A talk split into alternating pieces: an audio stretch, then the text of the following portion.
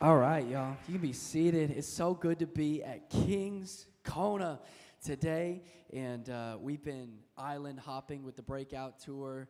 Uh, I had never been to Hawaii before, and my introduction was to go to five islands. So it's been intense, and I've preached, I think, 13 or 14 times in the last 15 days and so it's been it's been crazy but it's been a lot of fun and we've seen god do some really special things in the young people. We've seen people get healed physically. We've seen people get delivered and set free and god's just been moving in such a special way and uh, i'm excited to be with you you here today because the same god that moves in students the same God that's been moving on the islands is present here to meet the needs that you have. And so, uh, before I jump into the word, I got to honor your pastors, Pastor Jacob and Minister Leah. Are you thankful for your pastors? You guys have, yeah, come on, if you're thankful for them. Um, you guys have deeply impacted my life, and I was thinking about. Um, I visited a church that we grew up in um, maybe a year ago and in worship, I was just being myself. I was just worshiping the Lord. And there was this guy who turned around who had known me my whole life. And he was like, he was like, I, I couldn't believe it was you because you were being so vocal. And when you were a kid, you were so quiet and timid. And I was like, I've never been accused of being quiet or timid or any of the above, but I started thinking about it and I remembered that before I was in junior high school, I was so timid. I was so quiet, I was so afraid to speak. Um, but then you guys introduced me to the third person of the Trinity, the Holy Spirit, and let me know that there's not just two of them. There's a lot of churches, they celebrate Father, they celebrate the Son, but did you know there's a third who is equally God, whose name is Holy Spirit? And when the Holy Spirit comes and lives in our life, there's a boldness that comes. And my life was completely transformed when the Holy Spirit came into my life. And I started thinking about this testimony. I started thinking about how my fruit is your fruit. And I started thinking about when I was a youth pastor, we, we preached and we ministered to hundreds of students. And I started thinking about this one particular testimony. It's odd, but God brought it to my memory. I preached to this girl who gave her life to Jesus for the first time in one of our meetings. She then goes to college the next year, starts a Bible club on her college, and I met someone who came, came and gave their life to Jesus because of that girl. And so, this girl who gave her life to Jesus on a college campus is going to be in heaven one day because of your ministry. And you'll, ne- you'll never know, but you're going to meet her in heaven one day. And so, one more time, can we just thank your pastors? We have, you have incredible pastors here. They pray for you and uh, I, am so grateful for them, and I'm kind of jealous of you guys uh, that you get to sit under their ministry. But I uh, also want to honor my wife who's watching online right now. I've been married for eight years, uh, and I've been away from her for 16 days, so I'm super excited to get back with her. I've got two boys. Micah Joel's my four year old, and uh, he's crazy, man. We were in a public place not too long ago, and, and uh, he started yelling. He said, I want to shoot guns. I want to shoot guns with my papa. I want to shoot guns. I'm like, you got to chill out. Normally wouldn't bother me, but we were on an airplane. That's where he was saying these things. And TSA was asking us questions. It was nerve wracking. And the other day he asked my wife, he said, Where did my little brother come from? And I wasn't ready to have that conversation with him. So we just said Jesus and left it at that. And if you're younger in the room and don't understand, just ask your parents about that joke later. But uh, we've also got a, an 11 month old Carter J. And uh, man, I, I love my family and I honor you guys. And um, the fruit that we've seen here, it's, it's because of their yes as well. You know, in ministry, it takes a sacrifice, not just of the minister, not just of the preacher, but of the entire family. And so uh, today, I want to preach to you a message on a very simple topic. But before I do that, I want to ask you a question. Is there anyone in the room who is a professional at losing things? You're just, you lose stuff all the time. Come on, be honest. If you are a wife, go ahead and out your husband right now. These are professional losing things. I lose stuff all the time. I'm getting better. I'm recovering. Hello, my name is John, and I lose stuff. And I. I, I, do this uh, all the time. I'll lose my keys. And here's the biggest flaw not just that I lose stuff, but my biggest flaw is that I blame other people when I lose stuff. So, like, uh, I will blame my wife. I'll say, Kayla, where did you put my stuff? And she never moves my stuff. I just forget where I put it. And so I remember one particular time I lost my keys And um, I was looking everywhere for them. I'm getting to the point where I'm frantic. I've got to go. I'm flipping up the couch cushions. I'm looking everywhere. I'm looking under the bed. Like, Haley, where did you put my keys? I didn't put them anywhere. I never move your stuff. You just always lose stuff. And so I'm getting frustrated. And I finally get to the point where like, I've looked everywhere. I've looked everywhere. And, and my wife asked me, she said, John, have you checked your pockets? Have you ever had this situation happen where you're searching for something and of course there they are in my pocket? And uh, have you ever had this situation where you're just like, I am I'm the stupidest individual that has ever lived on the earth? But I was already in possession of what I was searching for. And if you're a believer here today, you're in covenant with Jesus, here's what I believe. You have a tool, you have a key, you have a gift that God has given you that you are already in possession of that is going to cause you to be victorious over the enemy. You're already in possession of a weapon that is going to cause you to live in victory, to have a comeback in your life. And, and, I want to tell you what that is. But before I tell you what this key is, what this tool is, I want to warn you it's really, really simple. Like annoyingly simple. Like when I share this with you, you're going to be like, of course you would say that you're a pastor. And, and uh, but have you learned that solutions to our issues in life are oftentimes simple? They're rarely complex. Like, like if you're married in the room and you're having communication issues, sometimes we're like, man, we need to go get counseling. You might just need a calendar on your fridge to communicate the dates, you know, the things that are going on in your, or Google Calendar. It's, it does the shared thing. You can do cal invites, etc. It's amazing. Technology is awesome. It's awesome. If, if, you're, if you're feeling heavy every day, you're like, man, I just feel overwhelmed and I'm heavy and I'm just, and I can't figure out what it is, it might not be deliverance that you need. You might just need to drink more water. You might just need to stop drinking soda. This is a word that will set somebody free. Come on, somebody. And here's what I found in pastoring people. I would sit with students, and uh, even when I was in Maui, there was a student that came up to me and he was just like, I'm just tired all the time. I'm tired. Please pray for me. I'm tired all the time. And what he wanted me to do was lay hands on him so he could fall out and not be tired anymore. Set him free of the tired demon. But my question was not like, how can I pray? My question was this how much sleep are you getting?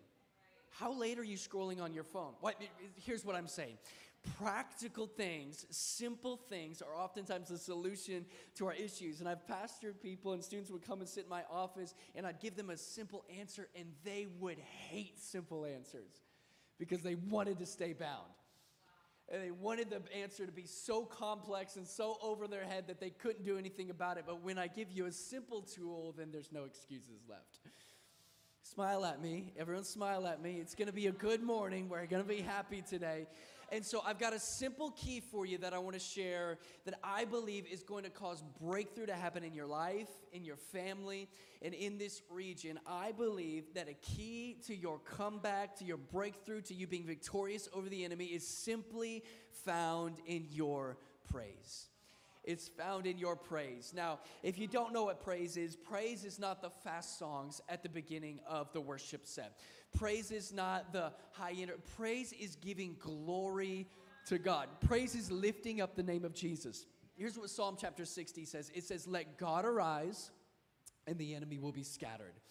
And so when we lift up the name of Jesus, something happens where the grip of the enemy is broken from our life. And so I'm going to talk for just a few moments on why we abandon our praise, why we throw away this key and two reasons why we need to desperately, with everything in us, get it back. And so here's the first thought. We're just going to jump right in. Why do we why do we hang up our praise? Why do we get rid of our praise? Why do we throw the key away? Here's number 1, and it's kind of heavy. I'm coming in hot. We throw away our praise because of pride. Any prideful people in the room, you're not going to raise your hand, right? Because then you'd be set free. Be humble. I, I remember a time where pride almost took my actual life, Minister Ryland. This was a terrifying moment. It was a couple of months ago, and I was eating brisket. Stay with me, okay? Hang with me. I was eating brisket at my pastor's house. Honor my pastor who allowed me to be here for three weeks. Pastor Dustin and Jamie Bates, they're incredible. I love you. I, so, yeah, anyway. I was at his, I was at his house, and uh, I'm trying to impress him. You know, trying to impress my pastor, because who's not trying to impress their pastor? And so I'm there at Easter, and and they're serving brisket, and I take a bite of the brisket, and it's a pretty large piece. And you know the decision point where you're like, I should probably chew this a little bit more, but then you decide not to chew it a little bit more. You try to swallow it. I tried to do that. I tried to swallow it, and it got stuck in my throat. I try to swallow again, it's still, it's just like stuck in there. I swallow two or three times, and I'm just like, don't panic. Don't let anyone know you're choking. We're eating outside, so I stand up slowly and I just walk over to his fence, like I'm just like looking at it, just like, just like I'm considering purchasing this fence. I'm just like knocking on it. This is good. This is good wood, Home Depot wood. I like it, and uh, and I'm choking. And, and I'm still fighting to get this thing down. I can't breathe. I'm starting to get nervous. I look over, and there's a doctor at this lunch. I see this doctor. I'm like, he could get this brisket out of me. He could, he's, this brisket would stand no chance against Dr. Rick. And so I'm thinking, but the problem is the doctor would have no problem. He's a chiropractor, so he literally, he would like, he, would be great at it. But the problem is I, I'm too prideful because I would have had to go in front of this guy and put my hands on my throat and let everyone know at Easter lunch that I was dying. and and if it was in the middle of the meal, I would have been fine, but it was the first bite, y'all, the very first bite. I start choking. My three year old son's just happily eating brisket, and I, as a grown man, am about to die.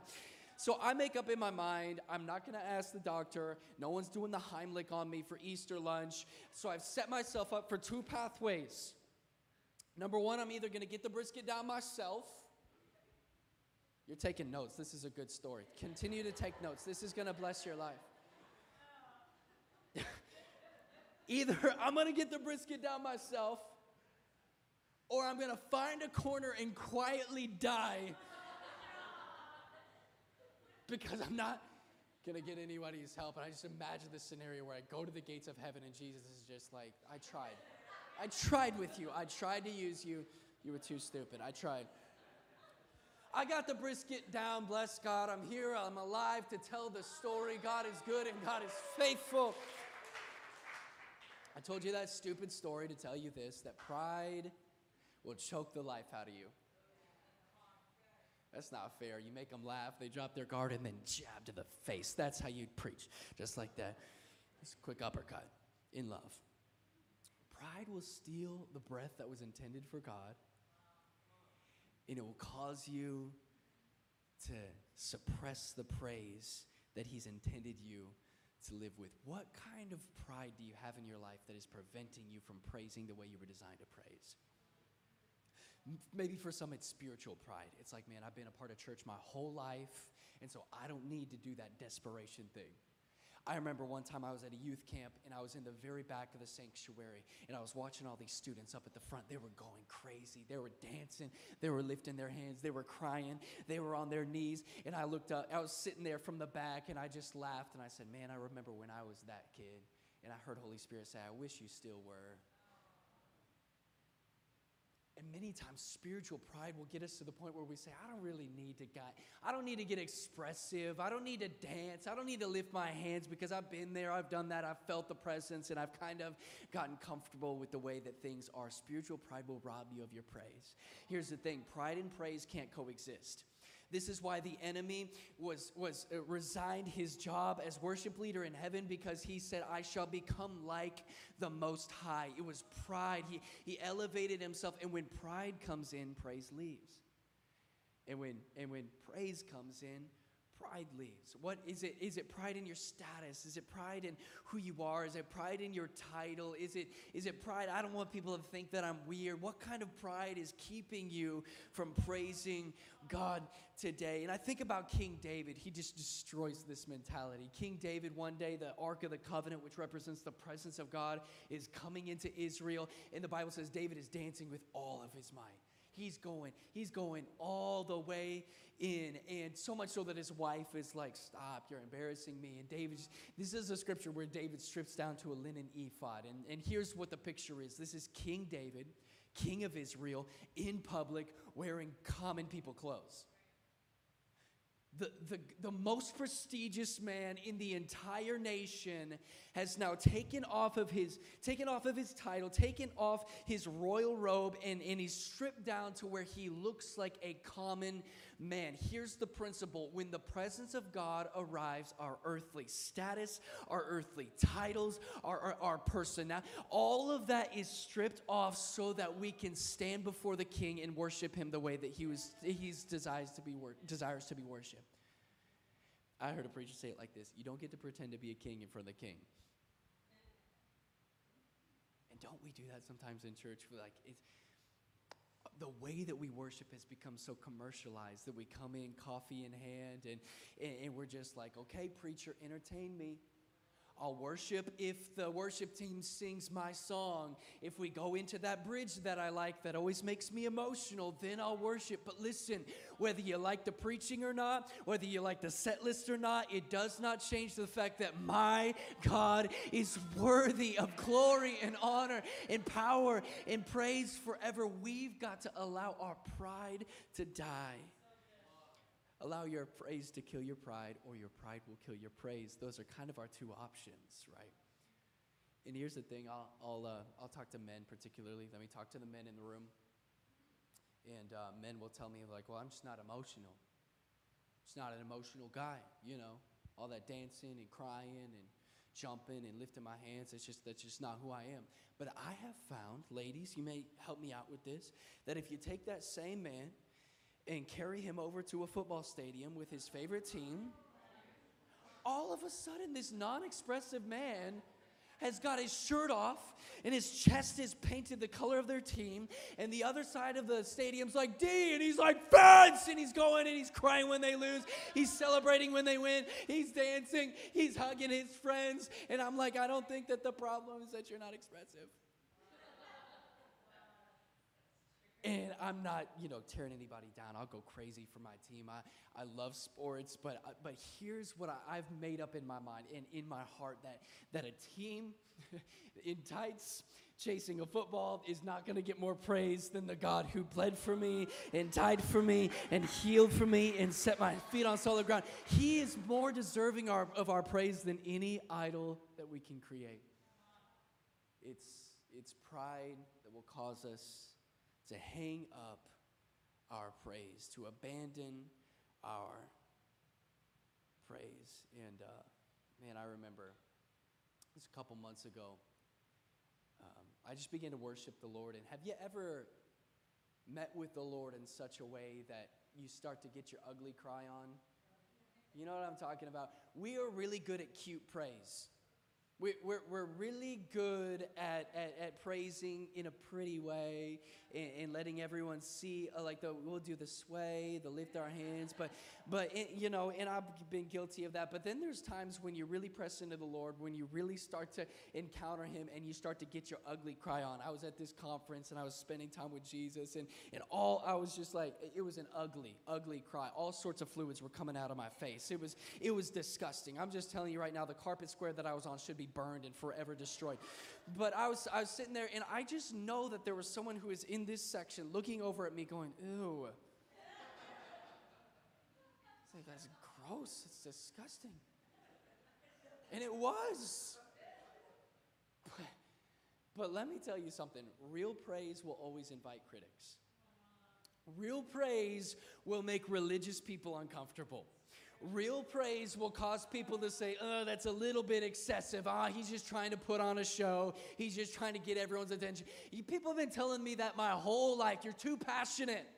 And then I'm the first one that they call when someone is sick and they need healing. And I just don't understand this.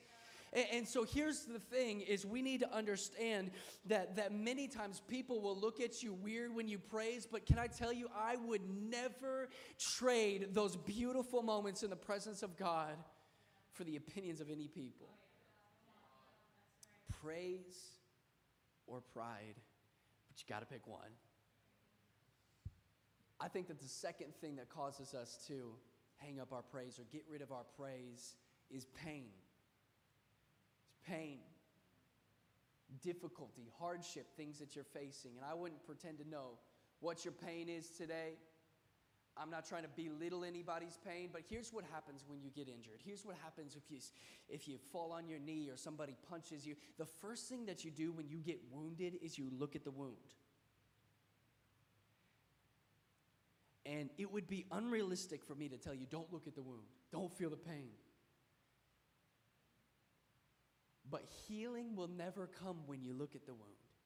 Healing comes when you look at the one who can heal the wound. And many times, what we do is we look down at our situation, look down at our pain, and as we look down, pain begins to distort the way that we see Jesus, and it robs us of our praise. I see this in, it, it, this is in Scripture, John chapter 11. Uh, Lazarus has just died and and Jesus shows up late to to the funeral. He shows up 4 days after Lazarus's death and then Martha the sister of Lazarus comes up to Jesus and if you have that scripture you can pull that up John chapter 11 uh, yes this one. Verse 21 thank you. Martha said to Jesus Lord if you'd been here my brother would not have died Lord, if you'd been here, my brother wouldn't have died. She addressed him as Lord. Everyone say, Lord. Lord, if you'd been here, my brother wouldn't have died. And then Jesus essentially responds. He says, Well, Martha, do you think I can still work a miracle? And then the next verse, I think it's verse 27, if you could show that. She, she said to him, Yes, Lord, I believe that you're the Christ, you're the Son of God who is coming into the world. See, Martha is saying all the right things to Jesus. She's got her church lingo down. She, she's got the ability to communicate in a way that she knows this is the right answer. But then Martha goes and has a private conversation with Mary, and who we are is revealed in private.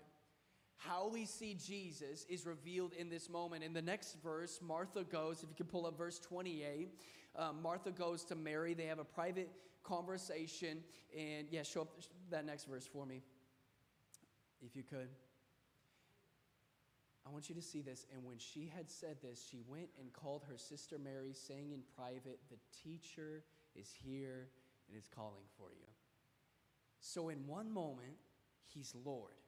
But in private, when the contents of her heart are exposed, when she begins to say how she really sees Jesus, the God that she once saw as Lord has now become teacher.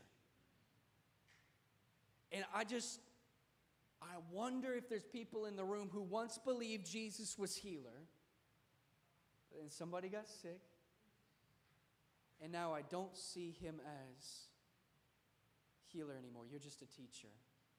Got good things to say. You've got quotable phrases, but I don't think you are who you say you are, and it robs us of our praise. I wonder if there's I wonder if there's pain in your life that you once believed God was restorer, but then the marriage didn't work out. You once believed that God was was freedom, but you haven't been able to get free. You once believed that he was deliverer, but you haven't been able to break out of those cycles. You once believed that he was your joy, but you haven't been able to break out of that depression. And instead of leaning into the truth of his word, we've allowed our pain to veil the way that we see him and he's no longer Lord, he's teacher. The Bible says this He's the glory and the lifter of our heads. And, and so I, here's my challenge for you today. I, I know it's difficult and I know it's painful, but I want to challenge you to take your eyes off of the wound and look up at Jesus because when you look at Jesus, you will realize that he has not been robbed of his throne. Pain has not changed him. He is still good. He is still faithful. He is still kind. He's still full. God has not changed even though our pain, our circumstances can oftentimes veil the way that we see Him. Pride will steal our praise, pain will steal our praise. And I'm going to spend the remainder of our time talking about why it is vital that we get our praise back and begin to praise God the way that we are designed to praise God. And I'm not just talking about in services, I'm talking about when you wake up in the morning. Jesus, I love you. Jesus, I honor you. When your kids are sick, Jesus, I say you are higher than sickness. When you're dealing with temptation, Jesus, you're beautiful. Praise shall ever be on my lips, as the psalmist said. We ought to live a lifestyle of praise, and here's why it's vital. Here's point number three. Thought, the third thought that I'm going to bring to you is that praise brings breakthrough.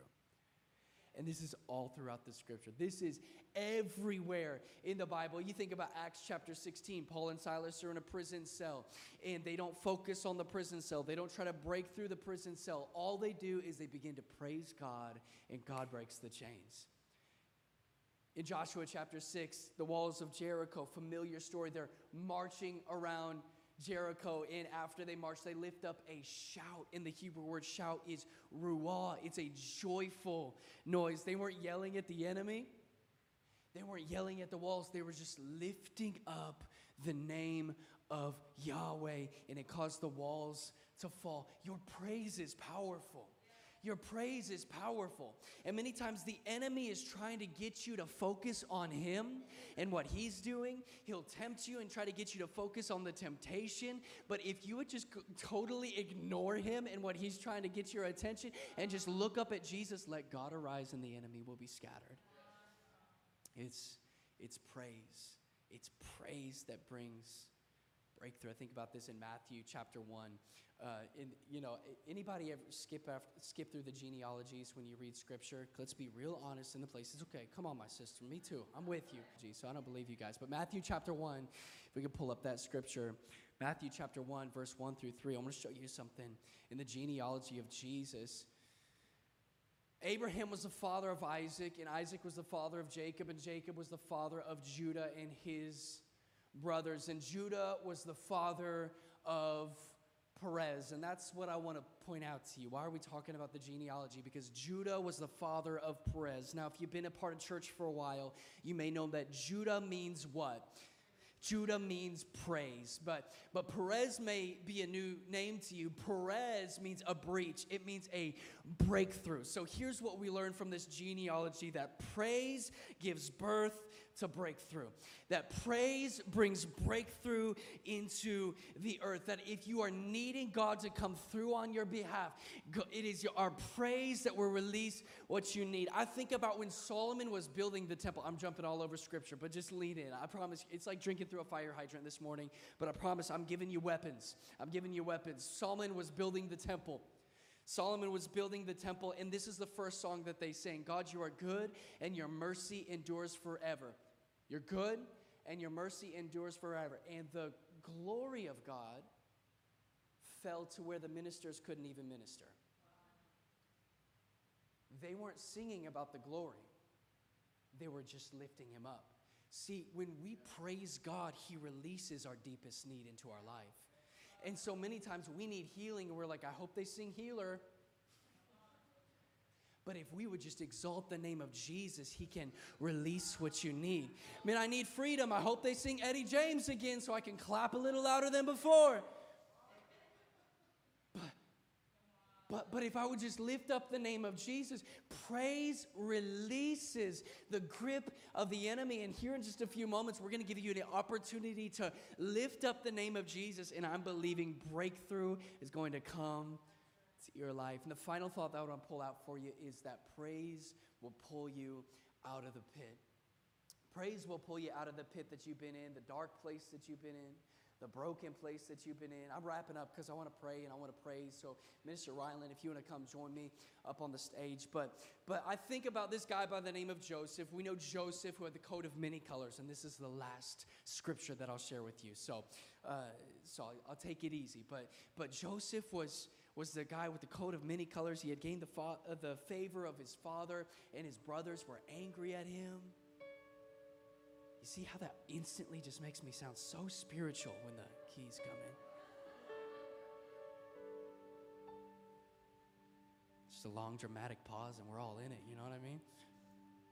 So, so Joseph had gained the, fa- the favor of his father, and then his brothers are so angry that they beat him take him out into a field, they strip him of his coat, and they throw him into a pit. And Joseph is laying there, bleeding, broken, confused, backstabbed, and in need of a miracle. And some of you are in the same place right now where you feel empty and you feel numb and you feel like I feel the presence of God. You feel you've just been feeling off spiritually. You've been feeling and some of you maybe not even backslidden, but you've left your first love and you just feel lifeless. You're like Joseph laying in the pit. And I just imagine Joseph, he's thinking through his 11 brothers.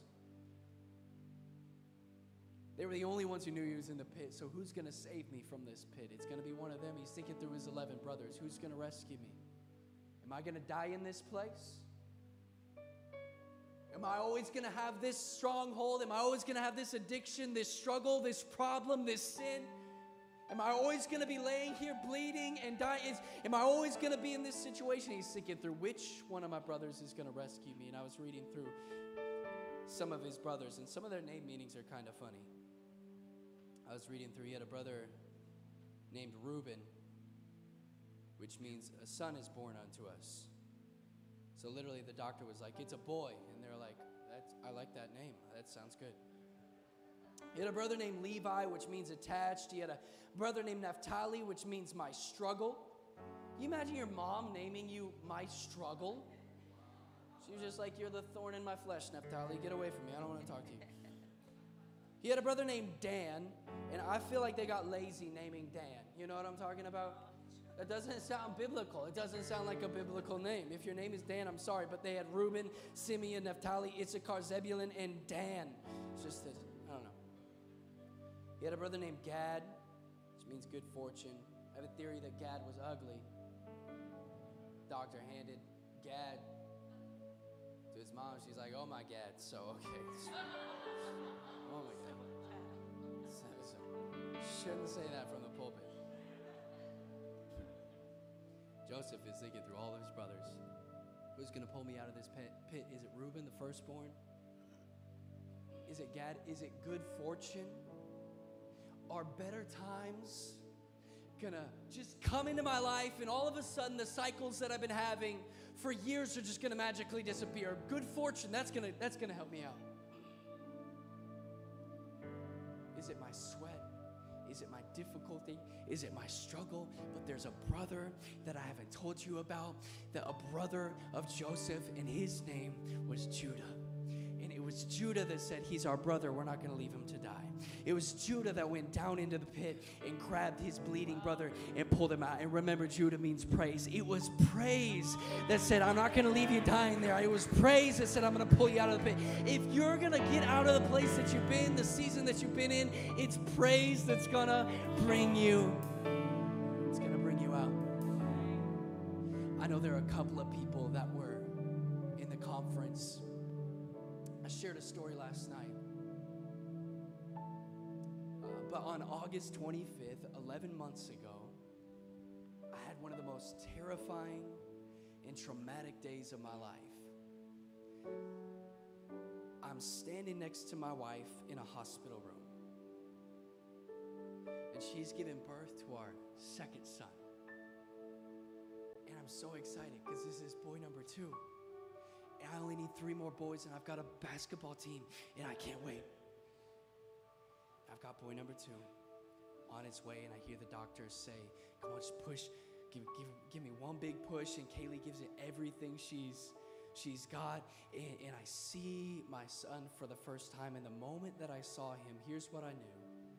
I knew that the umbilical cord was not supposed to be wrapped around his neck twice, but it was. And I knew that his skin was supposed to look like mine, but it was totally purple and, and, and I knew that I was supposed to hear him screaming, but I didn't hear anything. And my wife is next to me. She's saying, Why don't I hear him? Is everything okay? What is going on? John, what is happening? And I see nurses rushing into the room and doctors rushing into the room. I see them pick up my son Carter and he flops backwards. And I remember thinking in my head, He didn't make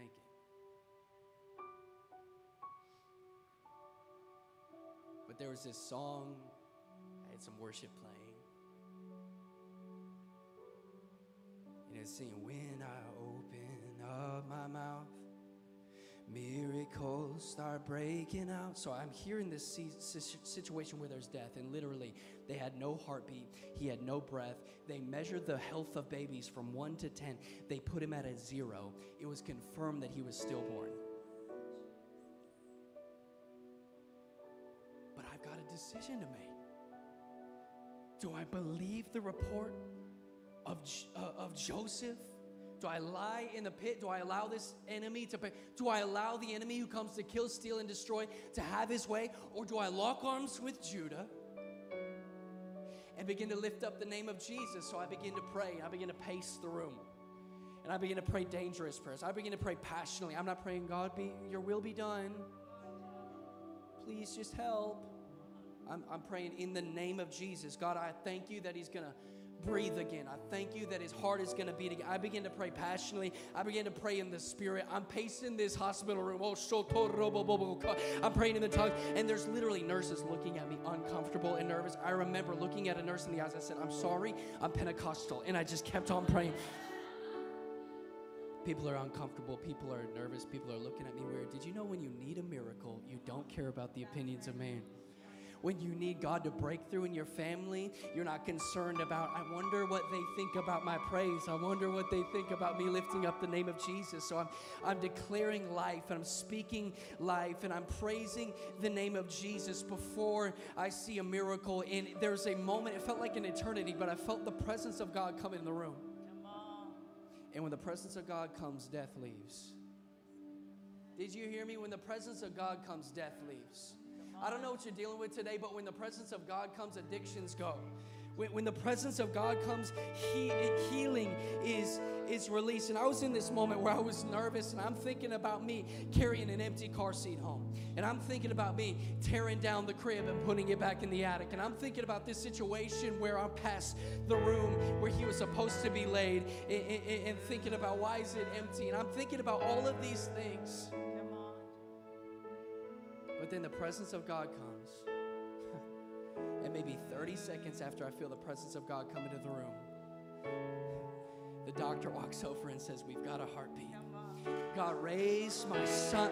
God raised my son from the dead. Some, I don't know if you believe in miracles or not, but let this be a testimony to you that God still raises the dead. God still heals the sick.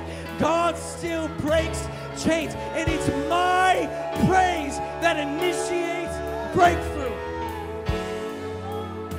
Come on, stand to your feet all over this room.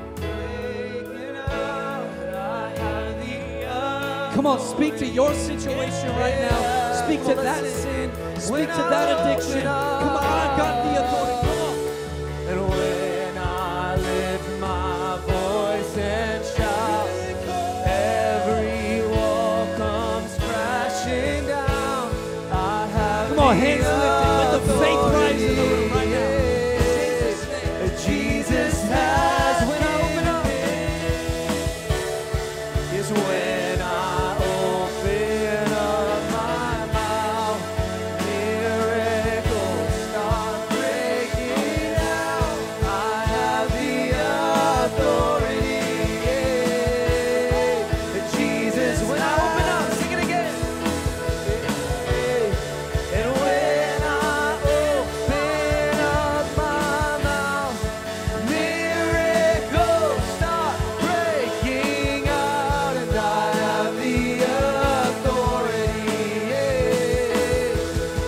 Are my champion,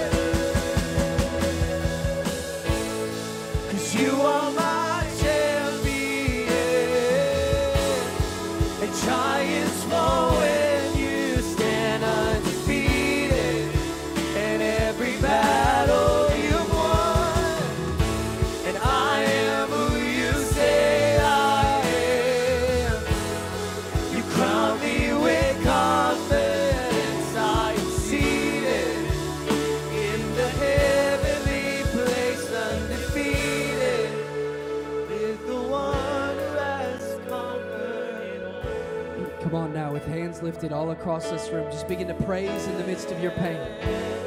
Praise in the midst of that broken situation. We thank you for victory. Victory is in the house. Victory is in the house. Breakthrough is in the house. In the name of Jesus, come on, we make you higher than our problems. We make you higher than our issues. We we be enthroned upon the praises of a thousand generations right now, Jesus. We lift up the come on, your own voice, your own song. We lift you up, we lift you up.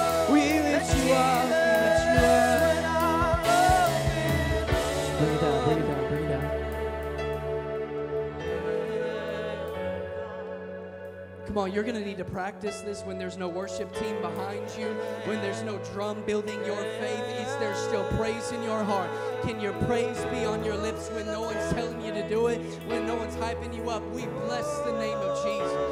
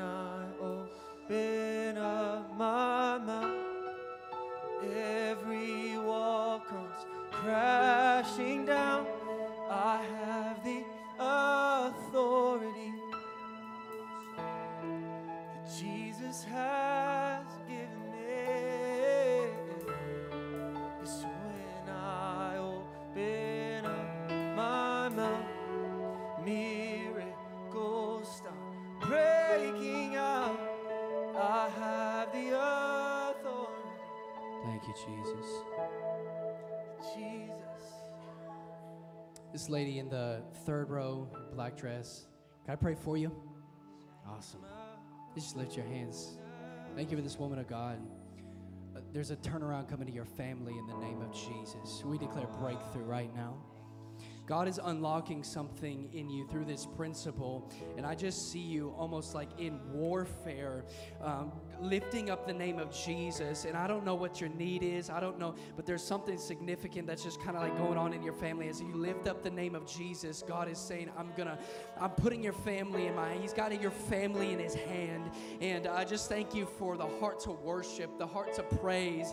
And God, I thank you that as she begins to lift you up, we break the plan of the enemy. We break the plan of the enemy over your life. We break the plan of the enemy over, over this marriage. We break the plan of the enemy in Jesus' name. God, every, every area where the enemy's trying to creep in and slip in, we break the grip of the enemy now. And we say a release of life and peace in the name of Jesus. Thank you, Holy Spirit. Thank you, Holy Spirit. Minister Adele, I just want to say to you, I heard Holy Spirit just saying thank you for being faithful. Thank you for being faithful. As you lift your hands, I just pray for you. God, thank you for this woman of God. Your impact is so much greater than you know. And you've reached so many poor, more people than you thought you've reached. And even playing the, the behind the scenes role and, and what you've done in secret, the ways that you've served in secret. I just see heaven cheering you on. And I see many, many people that have given their life to Jesus because you were saying, I'm willing to play the background role and serve other people's vision. And God just wants to say He's proud of you. That we just speak a special blessing over Minister Adele right now in the name of Jesus. Thank you, Holy Spirit. I want to take a moment and pray for Pastor Jacob and Minister Leah, if you guys don't mind. If you guys would, stretch your hands towards your pastors. God, I thank you for this amazing couple, and we just thank you for an increase in your presence. We thank you for an increase in your power in the name of Jesus. I saw this picture in worship. I saw Jesus. It was like he was carrying greater levels of anointing and greater levels of authority and revival. And there was like this line of preachers and ministries, and they were all holding buckets. The buckets were labeled, and, and some buckets said talented, and some buckets said resourceful. And then I saw you guys holding this bucket that said trustworthy. And God said, That's what I'm looking for. God says He's going to pour out His Spirit on you in a greater measure because you're trustworthy, because you're trustworthy, because you've been faithful in secret, because you're the same on and off the stage. So we thank you, Jesus, for greater measures of your glory, greater measures of your presence. God, we thank you for this building that's coming. And we say you're sending the masses. And it's not just going to be numbers, but it's going to be signs and wonders and miracles. God, we thank you for the wells of the 1800s in Hawaii. And we say, Greater, greater, greater works shall you do. Greater works shall you do. Eye hasn't seen, ear hasn't heard. We thank you for more in the name of Jesus. One more time with hands lifted all across this room. We lift up the name of Jesus. And we declare victory in this house. Come on, can we sing that one more time? When I And when I lift my voice and shout, every wall comes crashing down, and I have the